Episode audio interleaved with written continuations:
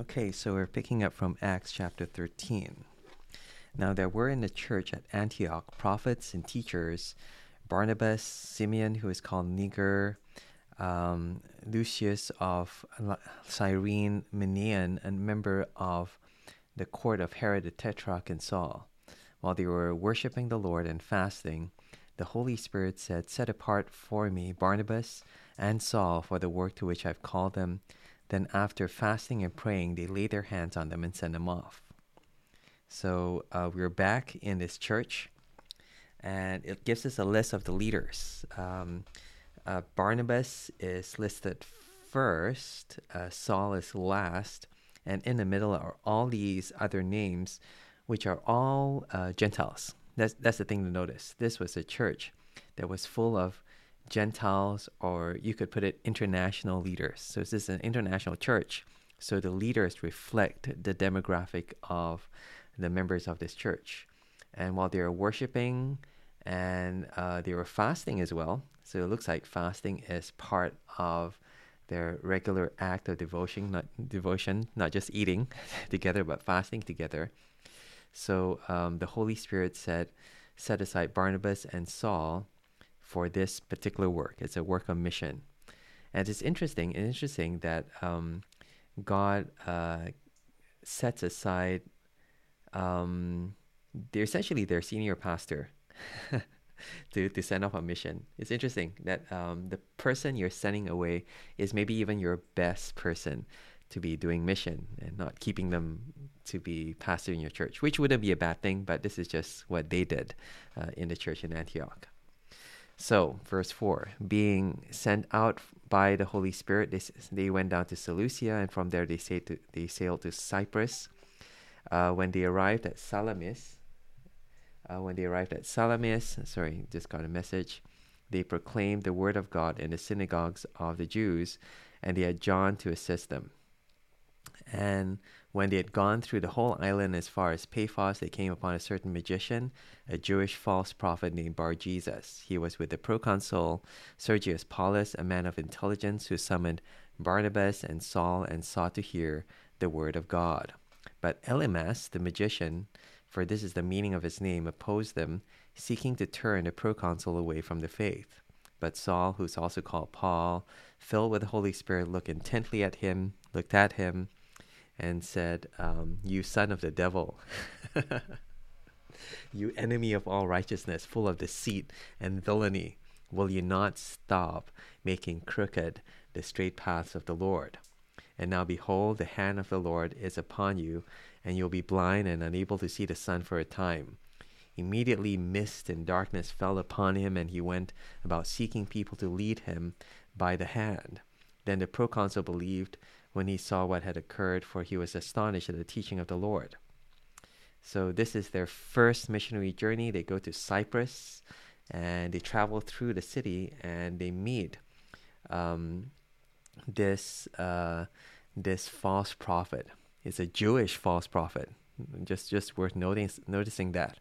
A Jewish false prophet named Bar Jesus or son of Jesus. And he was. Um, Interesting, interesting. interesting guy. He did magic tricks. He was swaying the proconsul, this very important leader, uh, Sergius Paulus. And it's almost as if this guy is keeping Sergius Paulus from believing in the gospel, you know, just, just making things crooked. And he was, uh, verse 8, trying to turn the proconsul away from the faith. So, very active opposition from this very powerful individual this false prophet. Uh, powerful, I say, because he could do these magic tricks. Um, and so Paul does not waste any time.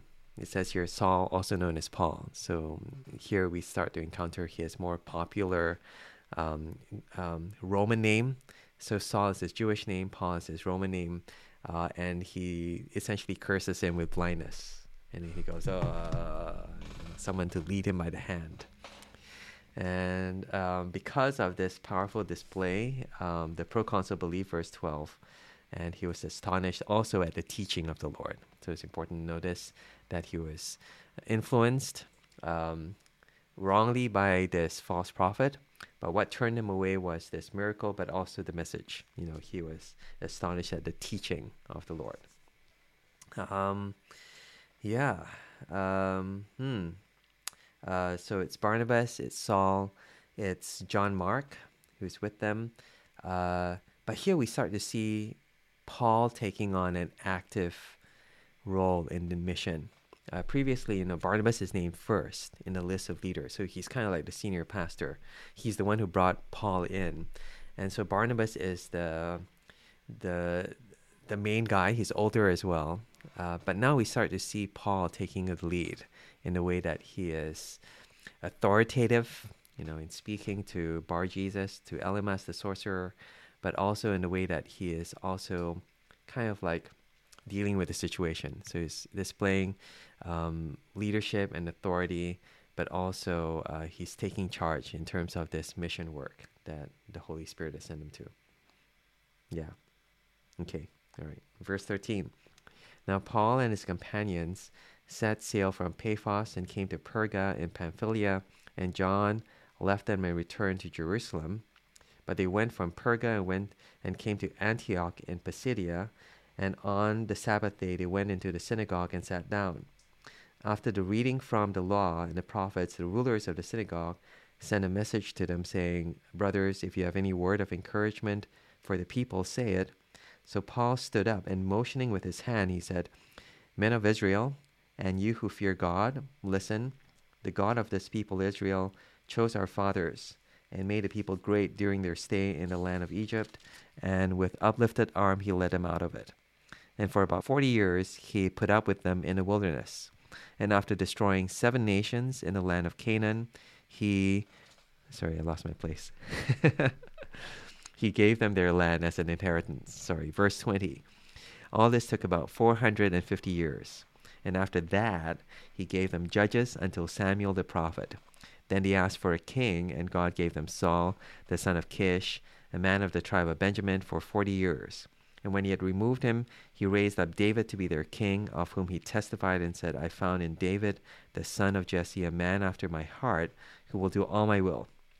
Of this man's offspring, God has brought to Israel a Savior, Jesus, as he promised. Before his coming, John had proclaimed a baptism of repentance to all the people of Israel. And as John was finishing his course, he said, What do you suppose that I am? I am not he. No, but behold, after me one is coming, the sandals of whose feet I am not worthy to untie. Brothers, sons of the family of Abraham, and those among you who fear God, to us has been sent a message of this salvation for those who live in Jerusalem and their rulers, uh, because they did not recognize him, nor understand the utterances of the prophets which are read every Sabbath, fulfilled them by condemning him. And though they found in him no guilt worthy of death, they asked Pilate to have him executed. And when they had carried out all that was written of him, they took him down from the tree and laid him in a tomb. But God raised him from the dead. And for many days he appeared to those who had come up with him from Galilee to Jerusalem, who are now his witnesses to the people.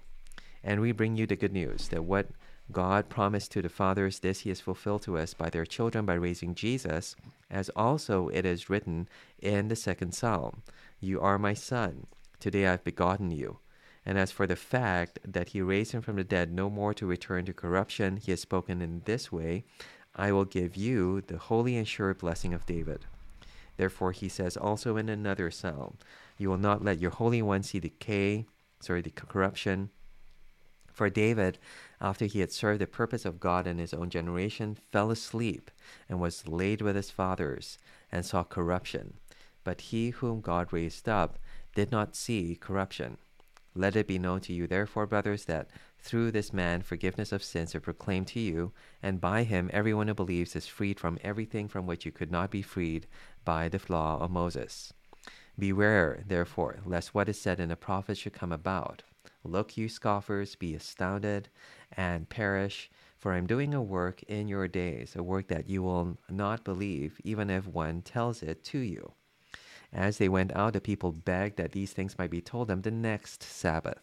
And after the meeting of the synagogue broke up, many Jews and devout converts to Judaism followed Paul and Barnabas, who, as they spoke with them, urged them to continue in the grace of God. We'll, pause here for a moment. It's a really long reading.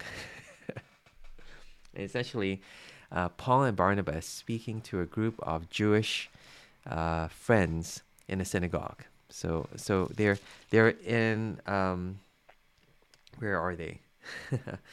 uh, they came to Antioch. So this is Pisidian Antioch. They go to the synagogue on a Sabbath day, on a Saturday, and they're just respectfully sitting at the back listening to the synagogue leaders. And then because they're guests, out of courtesy, they says, Do you have something for us? You know, as God sent you here with a message.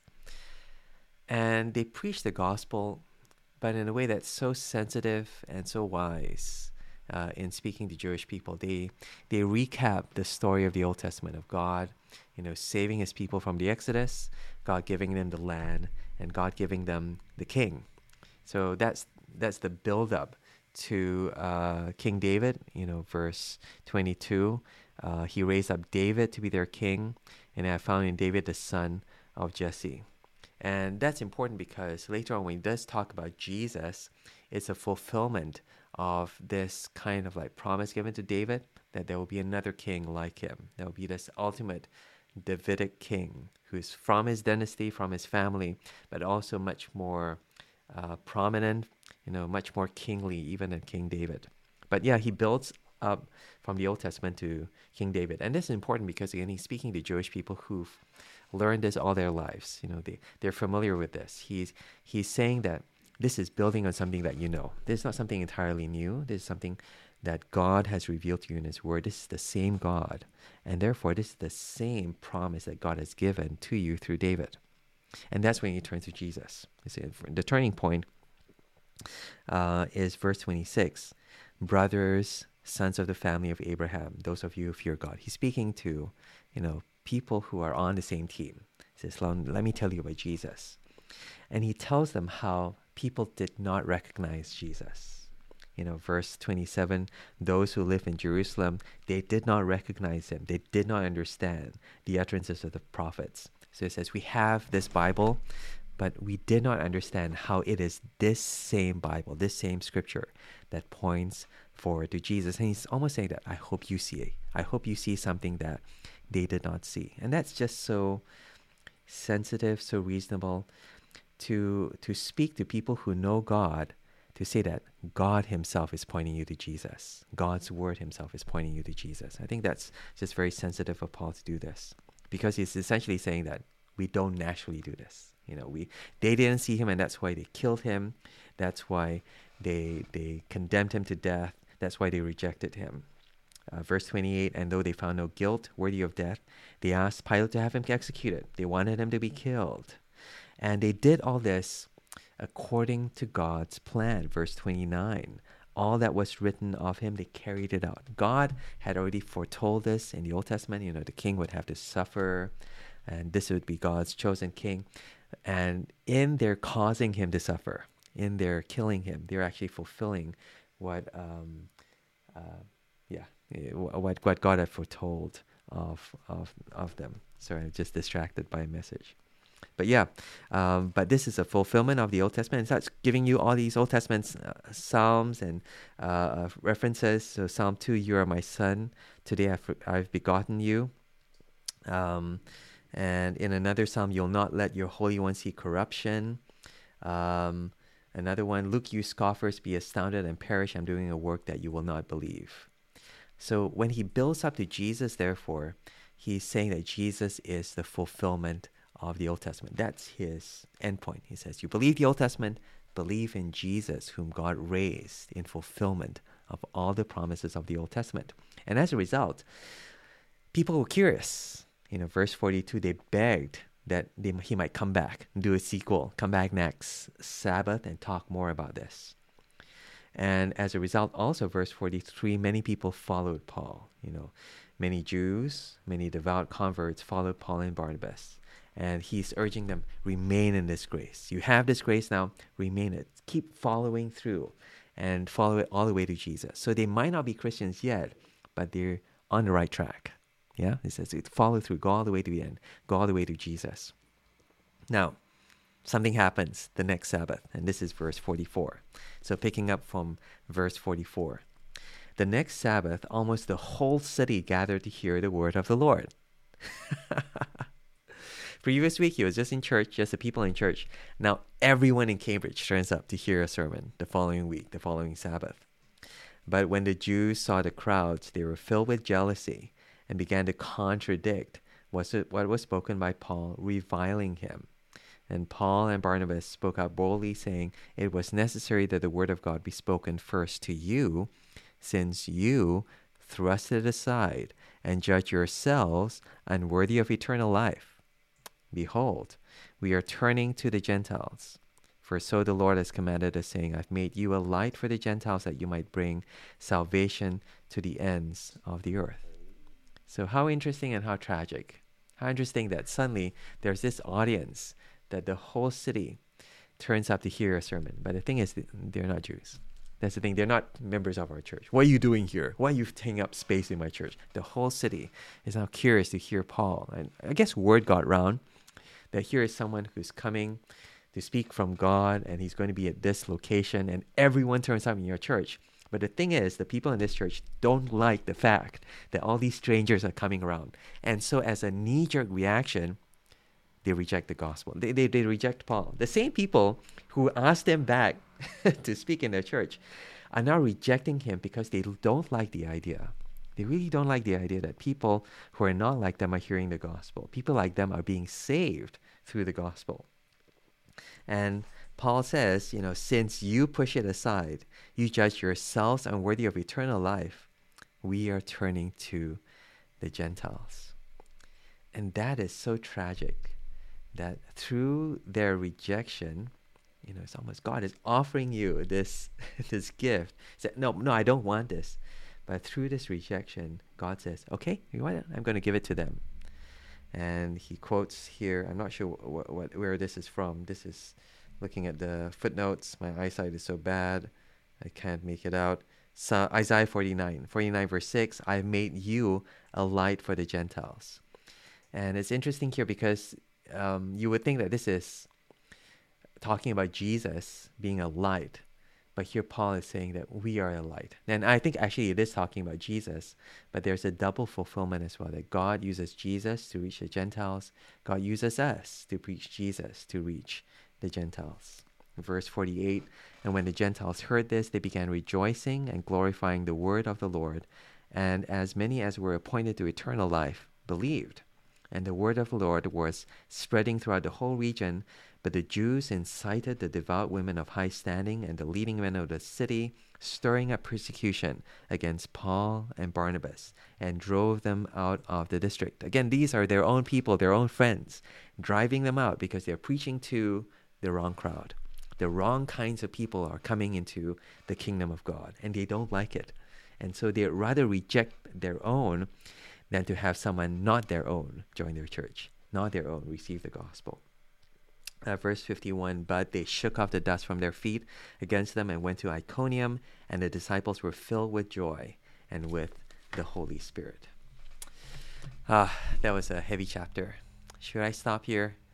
Um, I'm going to try to push on. I'm going to try to push on to chapter 14. Okay. Now, at Iconium, stomach is rumbling, kind of hungry. Now, at Iconium, they entered together into the Jewish synagogue and spoke in such a way that a great number of both Jews and Greeks believed. But the unbelieving Jews stirred up the Gentiles and poisoned their minds against the brothers. So they remained for a long time, speaking boldly for the Lord, who bore witness to the word of his grace, granting signs and wonders to be done by their hands. But the people of the city were divided. Some sided with the Jews, and some with the apostles. When an attempt was made by both Jews and Gentiles and Jews with the rulers to mistreat them and to stone them, they learned of it and they fled to Lystra and Derbe, cities of Lycaonia, and to the surrounding country, and there they continued to preach the gospel. And this pattern of rejection and preaching, rejection and preaching, you're starting to see that this is the norm now. You know, this is the very, by the way, this is the very first missionary journey. This is the first time you're doing this project whereby God says, go out, go and preach the gospel. And what do you get? Opposition. what do you get? People who, who reject you and kick you out of their town. And you're starting to see that Paul and Barnabas are taking in their stride. Saying, yep, you know, you know what, we're just going to go elsewhere. And there's something really, really amazing about this because, again, no one has encountered this before. You would think that they would be discouraged. They would just, oh, you know what, this isn't working out. Let's go back home. But actually, what what's happening is this is driving them ahead. You know, I'm not sure they even planned to cover so much ground. And if it wasn't for this persecution, maybe they wouldn't have gone to the next town. They would just stay there and just work there. But it's interesting, interesting, isn't it? That the reason why, partly at least, why they've covered so much ground, preached the gospel in so many places, and so many other people are coming to Christ is because they kept getting kicked out, kicked out, kicked out and from the different synagogues, different towns by their own people. Interesting, interesting. Verse 8 now at Lystra there was a man sitting who could not use his feet. He was crippled from birth and had never walked. He listened to Paul speaking, and Paul, looking intently at him and seeing that he had faith to be made well, said in a loud voice, Stand upright on your feet. And he sprang up and began walking. Is very similar to chapter 4, what Peter did with the guy outside the temple. You know, immediately, the guy gets heal- healed. And when the crowd saw what Paul had done, they lifted up their voices, saying in Lycaonian, The gods have come down to us in the likeness of men. Barnabas they called Zeus, and Paul Hermes because he was the chief speaker. Uh, again, highlighting how Paul was maybe doing most of the preaching, most of the teaching on these missions. You know, Paul has now taken on the mission for himself. Even though Barnabas was the older Christian, Paul was now owning it. You know, Paul was now taking on the responsibility of speaking the gospel to non Christians.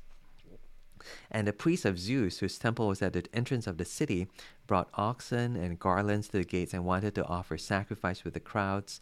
But when the apostles, Barnabas and Paul, heard of it, they tore their garments and rushed out into the crowd, crying, Men, why are you doing these things? We also are men of like nature with you, and we bring you good news that you should turn from these vain things to the living God who made heaven and earth and the sea and all that is in them. In past generations, he allowed all the nations to walk in their own ways, yet he did not leave himself without witness, for he did good by giving you rains from heaven and fruitful seasons, satisfying your hearts with food and gladness.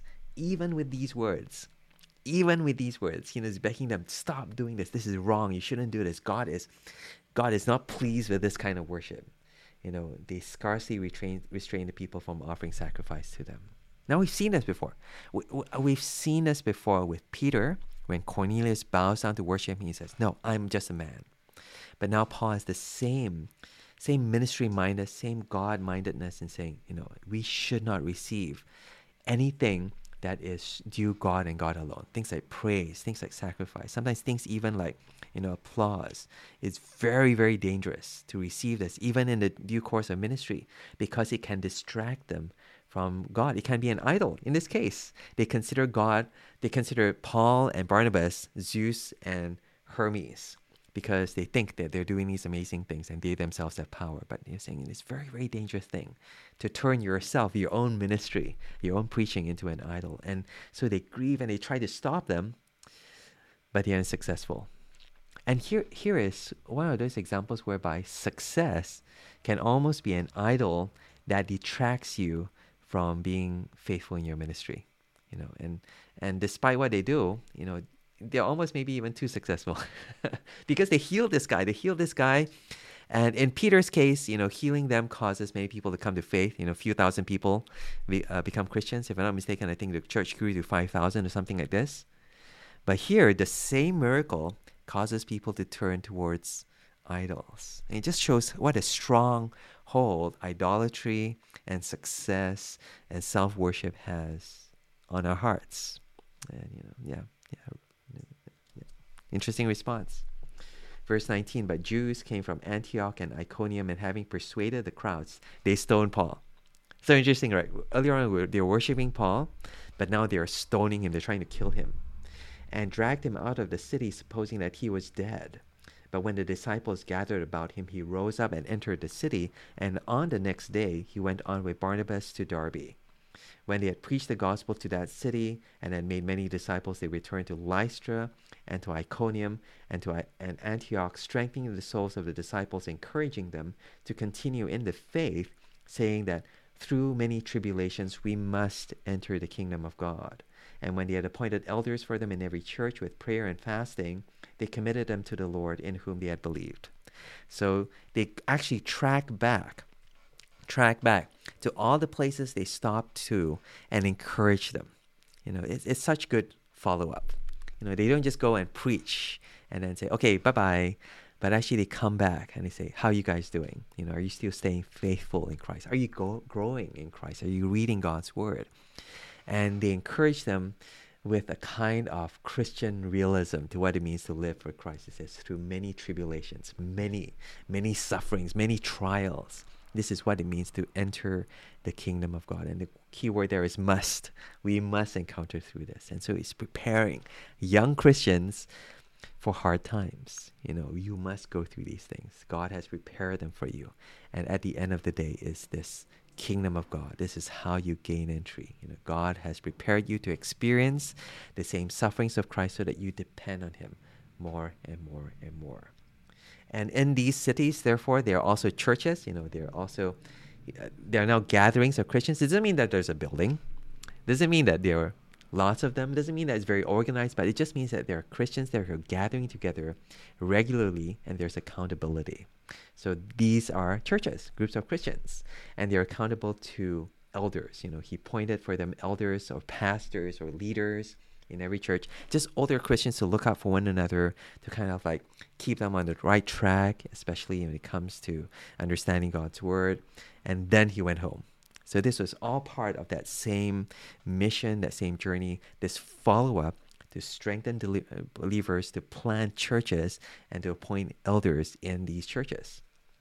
Verse 24 Then they passed through Pisidia and came to Pamphylia, and when they had spoken the word in Perga, they went down to Attalia, and from there they sailed to Antioch, their home church. So they went back home, where they had been commended to the grace of God for the work that they had fulfilled, finished. So this was their job done. The whole missionary journey, come back full circle, going back to the church that first sent them and to encourage this church and to commend them for the work in sending them out.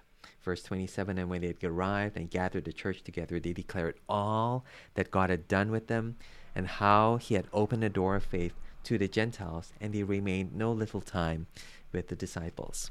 And that's the end. That's the end of the first missionary journey of this church. There was an international church sending Paul and Barnabas out to reach more and more internationals. In the process, planting more international churches, planting more international churches with international pastors, and coming back to encourage this church. I think encourage them to do it more.